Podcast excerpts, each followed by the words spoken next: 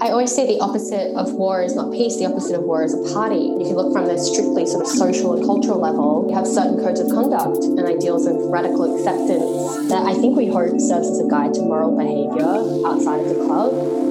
You're listening to Interno, a podcast profiling artists who are recalibrating their internal lives and perspectives of home, belonging, and connection during the global pandemic.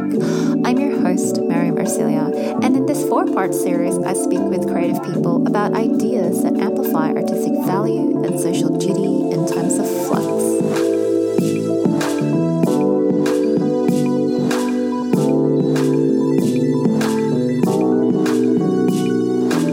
My guest for episode 2 is Sezo, a Ngāpuhi woman whose practice investigates what it's like to be a modern Maori within experimental club music and sociological theory.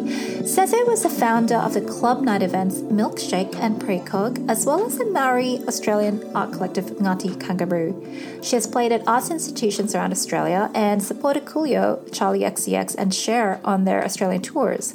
And I remember she once interviewed Alain de Botton about modern day philosophy over a glass of red wine. Earlier this year, during the coronavirus peak, Sezo made the impromptu move to leave Melbourne to relocate to Dongtan, a town just outside of Seoul in South Korea, where she is now teaching English to kindergarten children. And in this conversation, we explore club music behaviors, the Biennale of Sydney, and the term edgy in contemporary art, as well as the manifestation of cultural ancestry through the dancing body. We also talk about Sezo's early days in the Brisbane dance scene and why she turned her back on the DJ world. Interno episodes are accompanied by reading notes covering the topics I discuss with guests. I've popped these into the transcript sheets, which you can find on the Making Artwork website. Interno is made possible with support from the Institute of Modern Art.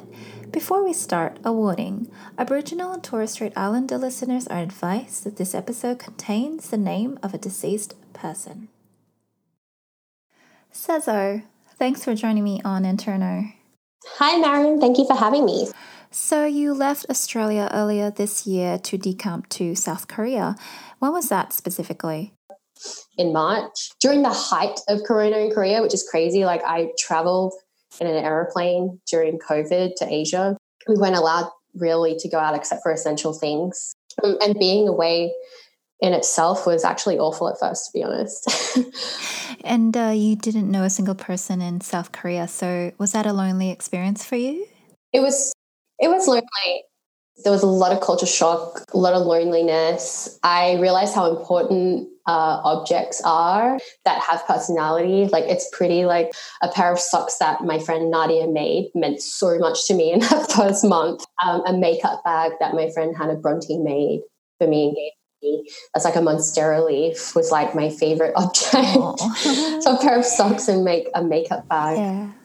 So, have you been following any of the self isolation habits that a lot of Australians seem to have picked up, like gardening or baking banana? I am. I'm keeping tabs on the mm. self iso culture, and I love that meme that says, uh, "I love how we went from making banana bread to abolish the police within a matter of days." But I'm pretty naturally iso, and I've always been comfortable, like nerding out in my bedroom music or book. It's probably why I became a DJ because you just like pretend to be social without necessarily having to interact with anyone a, on a genuine level.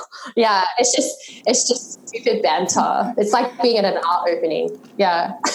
but when you're yeah. when you're a DJ though, nobody can truly talk to you no. because you're up on stage. There's probably a yeah. bouncer between you, yeah. and you have headphones on. Whereas if you're an artist at your solo exhibition, people will be constantly coming up to you asking you didactic things like, "What is your art really about?" and "What are your underlying concepts?" Uh, right? yeah.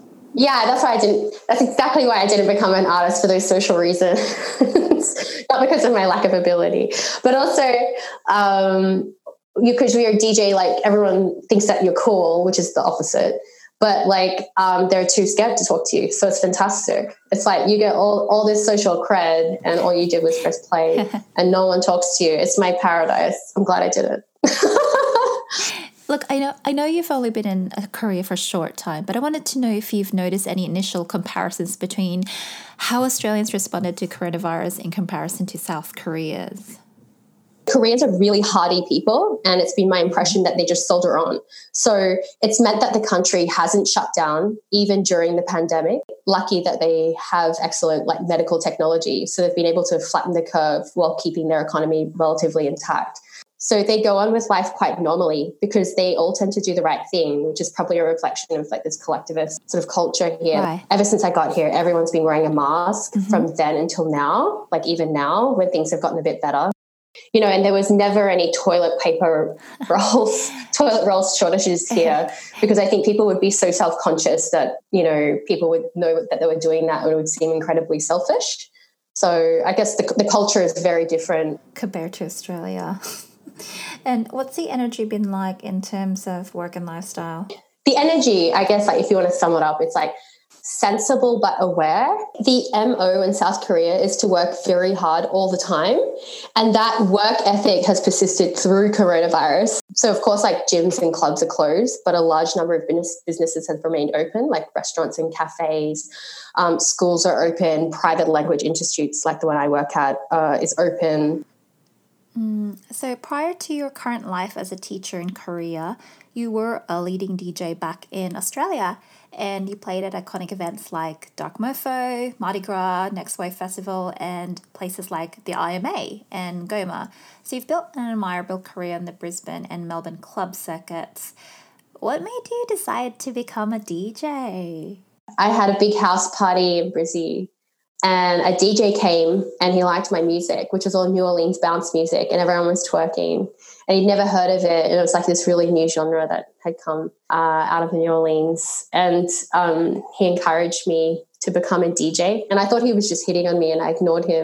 But then a friend of mine, Alice Ether, this really amazing Indigenous activist that passed away um, a few years ago, sadly, she encouraged me. She was like, nah, he's cool, and you're being an idiot.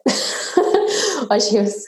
And I, I think I was just actually now reflecting as a wiser older woman, I was probably creating some kind of stupid young person psychological barrier where I was afraid to be happy. Um, but in reality, I care a lot about what's being played and I always had an intuitive sense of what needed to be done. And you did do something. In 2013, you formed Milkshake, a club night event in Fortitude Valley for queer, trans, and intersex and POC people living in Brisbane. Were there similar clubs like this back then? There was nothing. You either like went to the rumpus room and hung out with lots of smelly uh, hippies, uh, or you just went to a white guy dole wave thing. If you were into old culture, that's all that was available um, on the spectrum of the Brisbane underground. But there's nothing wrong with either of those scenes. Like I enjoyed both, but I just wanted to shake my damn ass in a way where I wasn't like an object for white male hip hop DJs. And I felt like I wanted to hear things that were dance and pop oriented. But more experimental without being pretentious, which is what I found in a lot of white sound art scenes. You can also acknowledge like fuck i just love Kelis and i want to mm-hmm. listen to milkshake. And i wasn't seeing that. And like what's great though is that a lot of dole wavers and hippies ended up coming to milkshake. So and art school kids and the experimental sound crowd so it was pretty cool. Yeah i was also acutely aware of what venus x was doing in new york at the time and i wanted to do the same for brisbane. So i just literally saw a gap in the in the brisbane underground market. So let's fast forward to late 2019 when you decided to quit DJing. What was the reason for this? Were you like just simply over the scene? Yeah, I was. I wanted to escape from a lot of the weaknesses I see in art and DJing and go for something more direct and long term in its altruism, like teaching. Sort of like, ah, oh, I'm teaching a child and they get something and it's like immediately satisfying and, uh, you know, I got a lot of that actually from teaching DJing, and I taught DJing uh, in prisons uh, to young people of color. But I did have like this really strong intuition that everything would be okay. Like something just kept pushing me. Uh, you know, I was getting this intuition to leave, and I was like, okay, well, I'll just teach overseas. I gradually began dialing things down with DJing in favor of sort of more long term ideas for my future.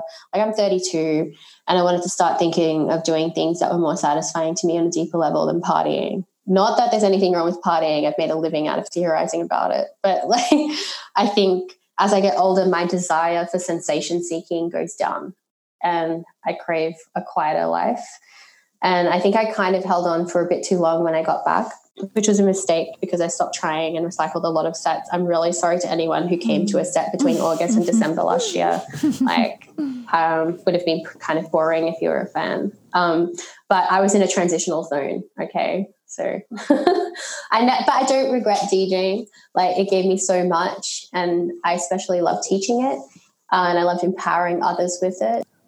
So, how do you think coronavirus will affect the future of clubbing? I've had this intuition for quite a long time that clubbing wouldn't be viable in the future. Um, and that's sort of becoming true with coronavirus. And I feel like it could be that way for a long time. Itaewon is uh, where the clubbing district is, and that's where coronavirus has actually spread from in the latest spike that we've had.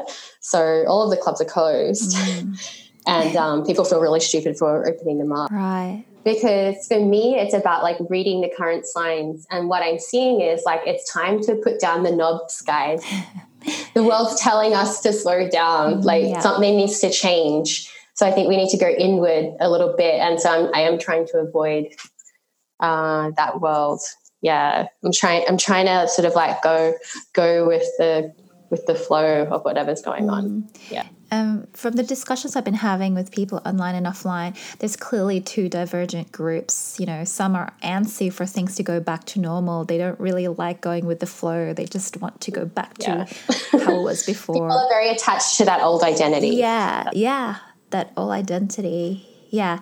And for others, these are transformative times. People are using this corona downtime to organize their thoughts and find tangible solutions for unveiling and fixing the problems that we have, that we've always had with racial inequality and protecting trans rights and climate crisis action and social political empowerment.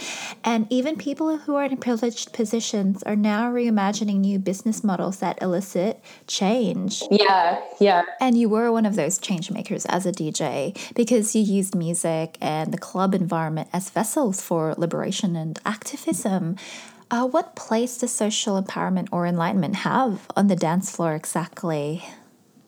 Yeah, there's heaps of ways you can look at it. The club impacts the human psyche, which influences human culture. So, from a psychological perspective, you walk in and there's extremely loud music, bright lights, and drugs, which force you to become present. All of that forces you to be present. Like you can't write in a club, or it would be very an ex- very experimental prose.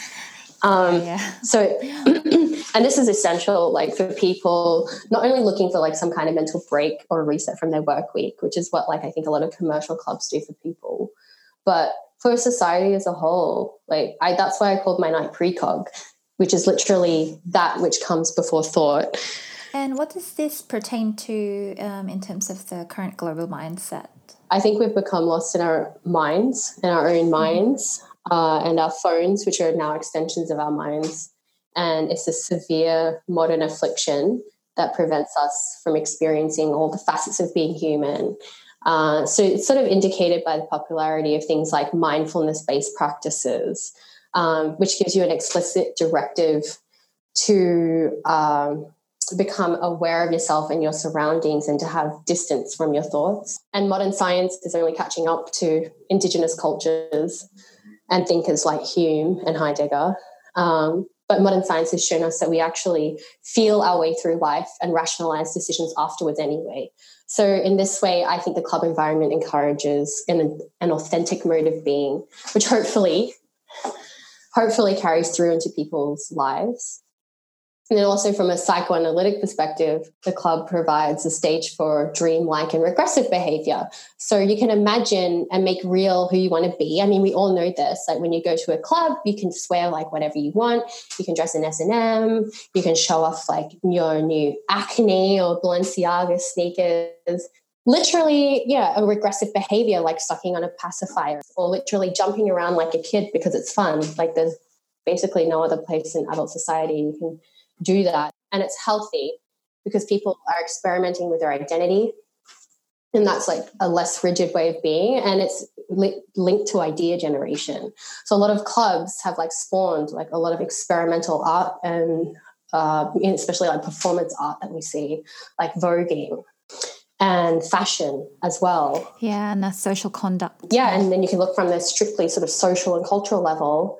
Yeah, we have certain codes of conduct and ideals of radical acceptance uh, that I think we hope serves as a guide to moral behavior outside of the club. Like for my club nights, we like to advance this philosophy of broadening the idea of normal, which is very different to a lot of the queer scenes that I see. Like we don't assert our own new normal, just widening what is accepted is the goal uh, without sounding too abstract. Like yeah. there's so many ways that people can gather.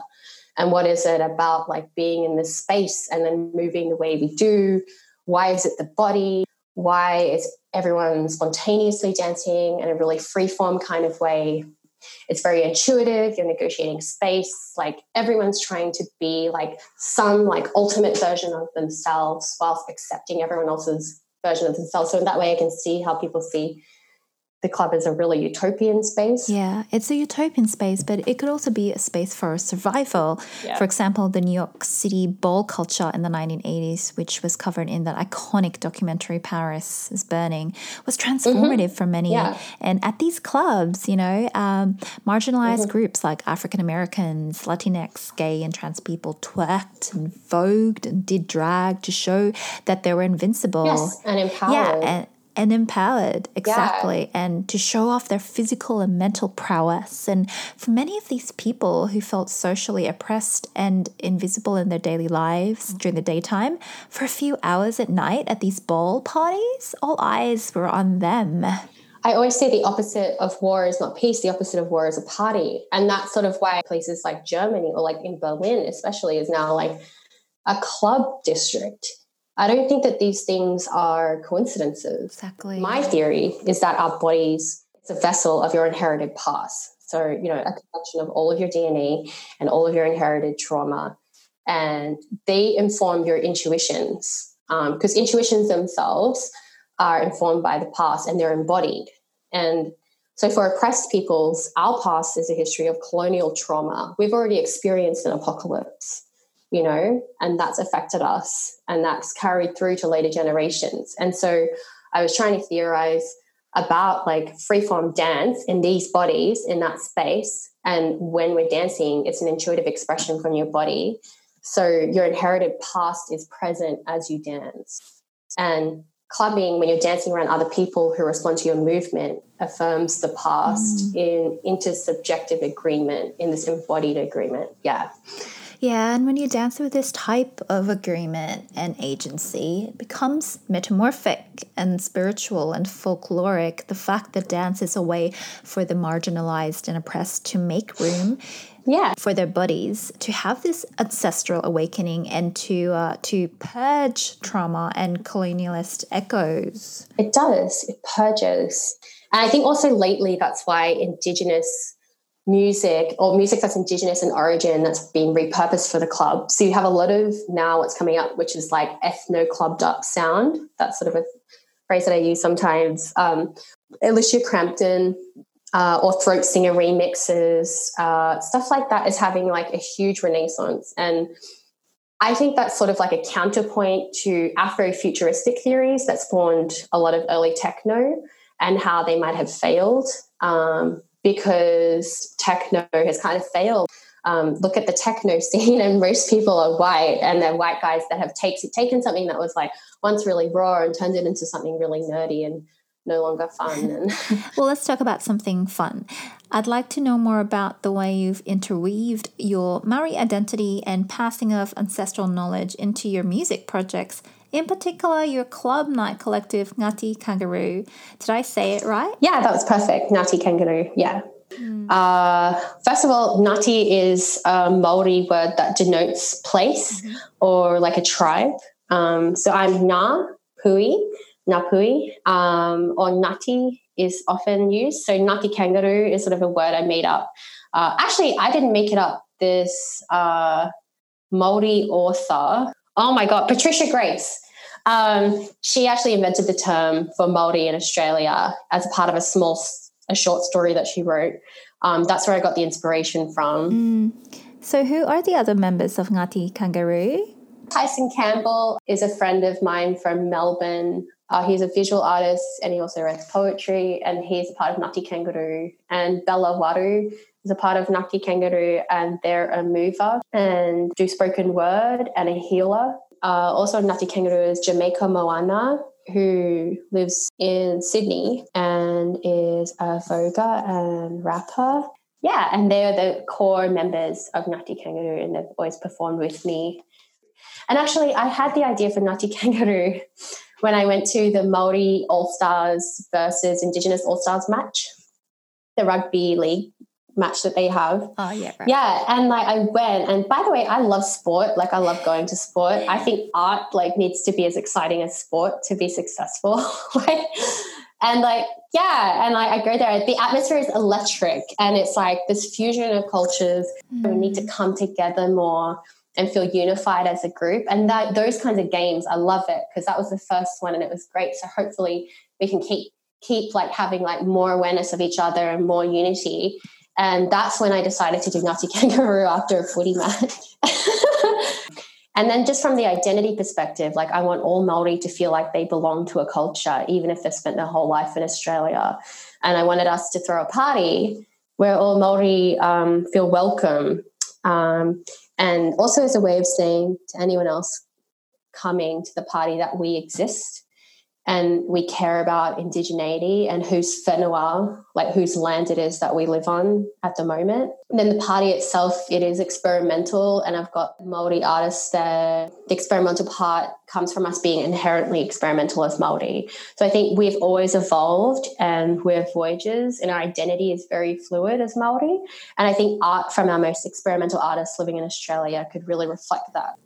So, who are the Maori trailblazers that we should be paying attention to right now? Besides Taika Waititi. oh, besides Taika Waititi. No, including him. well, oh, he's an intellectual dreamboat for sure. like, there's a character that he has, and you know who he is as well as a person. That's like every Maori. Like we are, we are all Taika. Taika is us. So I wanted to talk about another trailblazer, Filipino Australian artist Justin Shoulder.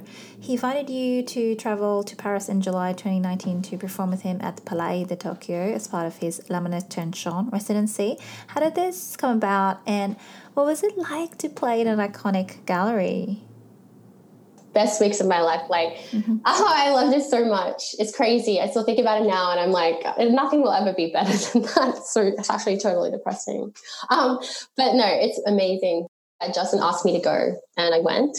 Um, and I guess Justin and his partner Matt, uh, who runs House of Helmety, a fashion label, um, they've always been really avid supporters of my DJing. Like I've played Monster Gra. I don't know if you know about Monster Gra. Yeah, it's at the Red Rattler in Marrickville, right? Yeah, yeah, it's at the Red Rattler, which is a community-run space. It's run by a lot of queers. It's sort of like this ongoing party. It's kind of revolutionary. It's an anti-Mardi Gras party because Mardi Gras has become something that's really commercial, like white cis gay man corporate space. Um, it's like an anti Mardi Gras party for alt queers, I guess. And like I played so many times and it's always been epic.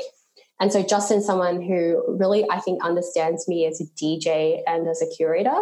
Um, I think he appreciates my sound. He knows like where it's coming from, and he knows like what I'm going for. It's like experimental and raw. But I was honored to even be like a small part of Justin's program.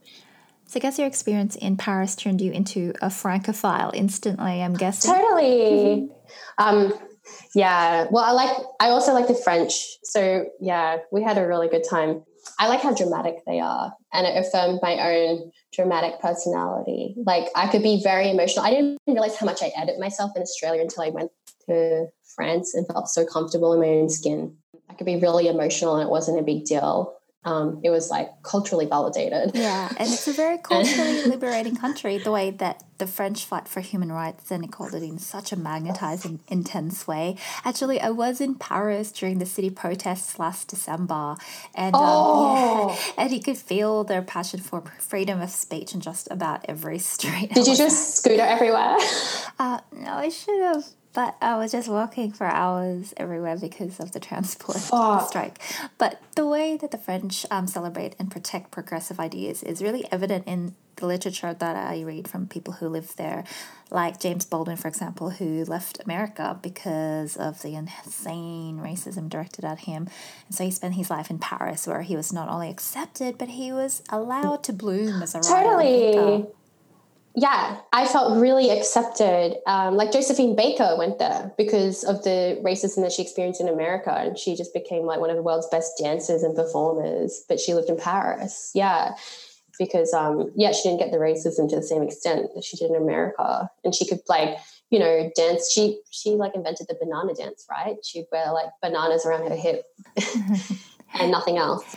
So, as someone who lives outside of their homeland of New Zealand, uh, do you have any mantras or sayings that help ground you wherever you may be?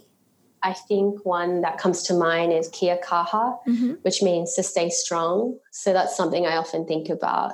Um, Māori are warm and loving, but we also have this like essence of raw strength, and you can see that in our warrior culture. Like it always helps me through because you do draw on the strength of your ancestors. It's something I'm really in love with. Like I'll watch a haka for the rugby from like 1989 and I'll cry. Like it's something I feel so connected to and it makes me really emotional and it helps me to get through. And then there's also a Māori saying, he waka eke noa, which means we're all in the same waka. And that just means we're all in the same boat. Everyone flows in and out of each other. We're all in this together. That's so interesting because I was interviewing Sari Sari for the first episode of Interno, yeah. and their artists are Filipino descent. And one of their favorite Tagalog sayings was kapwa, which is uh, mm. uh, shared identity and being with others and togetherness. And that's kind of similar to being in the same waka. Yeah.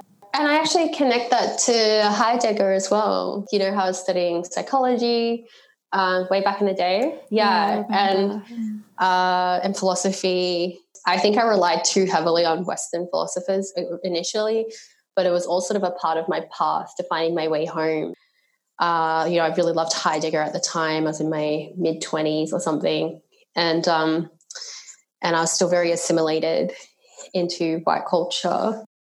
But his approach is basically what indigenous people have thought for thousands of years.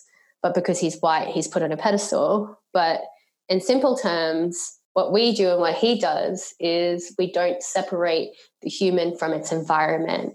So we're necessarily embodied and a part of the world, uh, which runs counter to this like damaging Cartesian view that we are a mind and everything else is external to us, to our mind uh, this thinking thing and then you just have like outside of you the environment and other people you know it has like the subject object divide. It's very dissociative. Yeah it is. And um, in Māori thought and heideggerian thought you know the trees are our lungs the rivers are our circulation and so on. And we flow in and out of each other and our surroundings. I think if we saw things this way more, we wouldn't have the environmental and social problems we have today this might sound radical, but I just, you know, people think the solution to global warming and things like that is like throwing more money into science. But I also, I'm not anti science at all. I'm like pro science, by the way.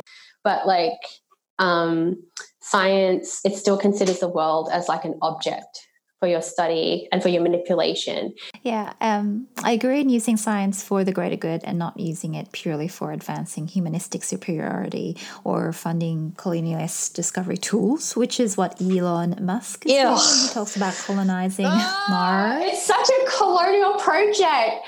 And I'm like, I don't want to go to Mars. Like, it sounds like shit. It's a desert, dude. Yeah, exactly.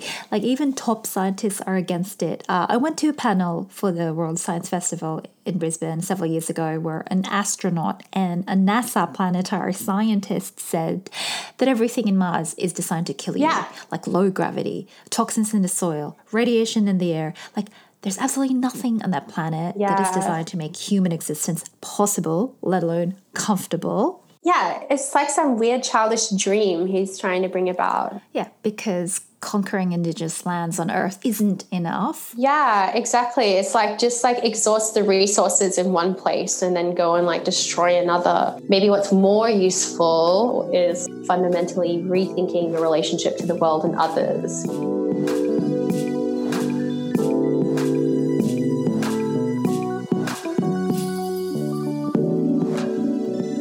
Heidegger's theories on our relationship with the world through objects and place and actions. It reminds me of Bundjalung activist Djon Mundine, who also talks about the representation of objects and how they connect to the identities of people and places.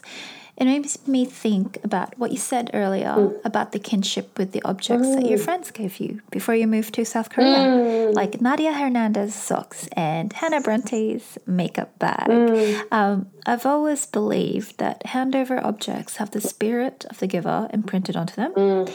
And when you touch these things, you activate memories and feelings of longing they took on a whole new significance that I've ne- always taken for granted in the past. um, I'm interested to see how you maintain these significant connections because even though you're living yeah. in Korea now, you still collaborate with people in Australia. And I believe you're working yeah. with Nadia, who's based in Sydney, yeah. on this uh, writing project called Edgy. Mm. Can you talk about this or is it too early? No. Yeah. Um, no, uh, we have an ongoing Google Doc that is sort of like a half shared journal, which we love. By the way, I highly recommend doing something like this with a friend. Um, it's how we stay updated with each other's lives, and we literally just journal at each other and like what's come out of it.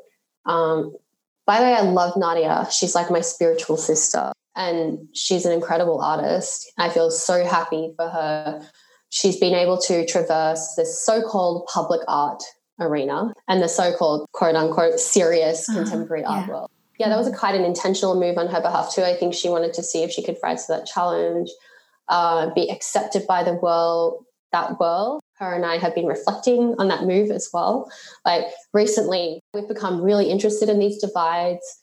And I think that we especially resent the term edgy to describe work that isn't like considered cool or underground enough. So Nadia's work, for example, is very colorful. And for that reason, it, it can be like um, regarded as commercial or has commercial appeal, right? And she knows that, she's aware of it. Um, or it might not be called edgy to a kind of punk crowd, right? But she's always been a political artist, though, at heart. And if you look at her work properly, and anyone that knows anything about South American art knows that her work is actually very deep and comes from a long lineage of Latin American artists and practices. But she, of course, has her own really well developed personal practice. At the end of the day, she's a woman of color and she's creating art, and her country is in ruins at the moment in Venezuela. So, yeah, and I'm, we're just like, what could be more edgy than that? And like, so we wanted to conduct an investigation into the concept of edgy and why we think it's a shallow term often used by cool white artists we've noticed to denigrate indigenous art that they don't yeah. understand. In the same way that the music industry says urban totally urban categories. So we think it's a sort of millennial extension of the idea that indigenous art should be termed craft or is like folk art. Um, and we think many POC, like it's sort of similar to how many POC have issues with the term contemporary for similar reasons or traditional artists, things like that um, because our traditional art is our contemporary art. It still has meaning for us mm. now. Well, interestingly, the Biennale of Sydney has reopened to the public here in Sydney after the coronavirus hiatus. This one's curated by Brooke Andrew, who wanted to topple the word edge. Ah, yeah. So the theme of this Biennale is Nirin, which means edge from his mother's nation, the Wiradjuri people. Oh. Someone's already doing it. okay. That's good though. Yeah, it's yeah. really good because Brooke worked with artists of the diaspora and Black and Indigenous artists to present a biennale that puts many of their ideas and voices, which many in the Western art canon would consider to be peripheral or edgy, in the center of its own narrative. So it gives the power back to marginalized people in a big way. Yeah. Yeah. Uh, so I think you know the word edgy can also be looked at as another word for revolution or truth telling. Actually, I was listening to a time sensitive podcast episode with Ghana artist Ibrahim Mahama, where he discussed the uh, importance of making works that bring him in tandem with the generational shifts in the world. And his professor at art school taught him, ironically, that there is no point mm. being in the room full of artists talking to one another about their artworks or saying someone stole my style and all that yeah. reductive stuff. Oh my god, I have so many opinions on this. Like, I'm sure yeah. you do. Keep going. So the takeaway is that if artists want to make art that will become revolutionary, then mm-hmm. they should look outward, you know, and continue having dialogues with non-arts people like botanists and engineers, or reading up on quantum theory and climate crisis, because these avenues do extend our roles in society and revamps our attitude um, towards materials. Like in my research, I see more artists working with seaweed scientists or design ethicists and biotech companies. So, yeah, uh, or simply I'm seeing people using their COVID downtime to recalibrate the way that they think about their practices in a wide worlded sense, which is partially what this podcast is about? You know, with COVID, artists have been classed as non essential workers, which I know the art world's up in arms about, but I kind of find it a little bit funny. And like COVID's also intensified current social issues. So things to do with like income inequality, you know, and then there's police brutality, racial injustice, and so on. But to put art on that level, I think we do need to like, I want to say this so much art really is inessential. I'm sorry. I know that people want to say like it's wrong for capitalism or the economy to determine what art gets made because it leaves it to the market, or like what's marketable isn't always culturally valuable, or like large corporations will only fund what's strategically good for them. But like by the same token, I think artists also have a responsibility to prove their worth. Like the world doesn't owe you jack shit because you call yourself an artist. Why should anyone spend money on what you're doing if it doesn't positively affect their lives? Ideally, art would be essential and it can be essential, but I don't know, only good art is essential. And I know what's good is always up for debate, but like that's where we come in, right, Mary? no. Yeah, I agree. I agree. Um, as an arts worker, I find something like the Biennale of Sydney tremendously essential. It is revolutionary, but it's also long overdue. And for a person of color to experience a fully formed, uh, edgeless cycle filled with a myriad of uh, marginalized voices that are actually usually invisible and unheard in contemporary art is intensely empowering and liberating. Um, so, thinking back to what you said earlier about your inherited past coming through your body as you dance and it being a vessel, I feel the same way when I see the Biennale mm. artworks, you know, by um, Teresa Margolles, uh, Karla Dickens, Huma Bhabha, uh, Brian Fuata, mm, Manuel Ocampo. It's like they become a vessel for me too, to revisit the stories of my childhood in the Philippines and Singapore, or to learn about intergenerational trauma from the eyes of trans people and First Nations people, for example. Actually, Ibrahim Mahama is showing an art space mm. in Cook Island at the moment during the Biennale. So I've learned a lot about labor and trade history and economics by reading the stories behind his massive installation of jute sacks. So how we judge true artistic value is definitely subjective, yes, but um, personally, I'm drawn to artworks that jolt my mind into taking action, either by educating myself or unlearning my biases or reactivating my role within society. So I think these are the works that endure. Yeah. I care so much about artistic value that I think artists need to try really hard to show that what they're doing is important and like stop petulantly stomping their feet saying give me money. And i know it's not a really popular stance and like many people will think it's surprising for me to say this kind of thing but i come from a really underprivileged background. I see people busting their asses every day to make the measliest living. Like i'm sure everyone would rather be an artist right? Um, but they can't. Like they're trying to survive and i think artists need to be way more honest about what they're doing and the value of it to others or initial lack of value like and what the world really owes them. Like i see so many artists as well. Sorry i'm on my soapbox now.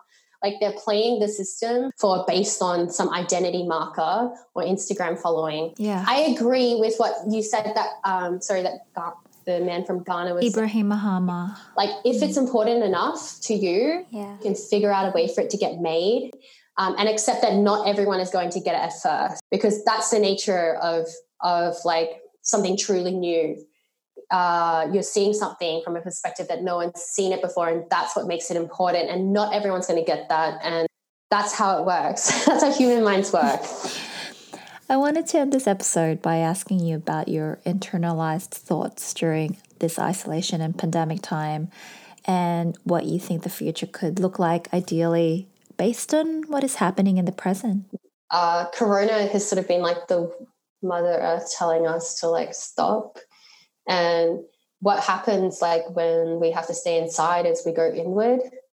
And I think that there needs to be more of that, like people just being really at home with themselves and it's forced people to become present. You've seen a lot of creativity coming out of this period. I think that's related to people, yeah, thinking more intuitively. It's trying to teach us the importance of those interactions. And, like, you know, when I talk about the club, it forces you to be present and everything is heightened. We're too far in our minds and in our phones. Things like physical presence have taken on this whole new value now. And that's a lesson that we all needed to be taught and hopefully we'll continue to learn. Sezo, thanks for joining me on Interno. Thank you, Mariam. I'd like to conclude this episode by reading Tusitala, a poem by Selina Tusitala Marsh. This poem was published in 1999 in the book Literature, Cultural Politics, and Identity in the New Pacific. Tusitala teller of tales that I never heard till yesterday, borne away for another life. Today, the tale I tell is theirs and yours, a way of seeking some more. Of Samoa, of my sacred center. Today, the tale I tell will book its way through tongued histories sanctioned mysteries, spaces of silence, timeless lives, the la to see. Tell the book or the spirit of brown. In theory, in creativity, we make our sound renowned. Interno is produced by myself, Mariam Arcilla. I'd like to thank Alex Holt, Sarah Thompson, and Talia Pierce at the Institute of Modern Art for supporting this project. Interno takes place on the unceded lands of the Gadigal people of the Eora Nation.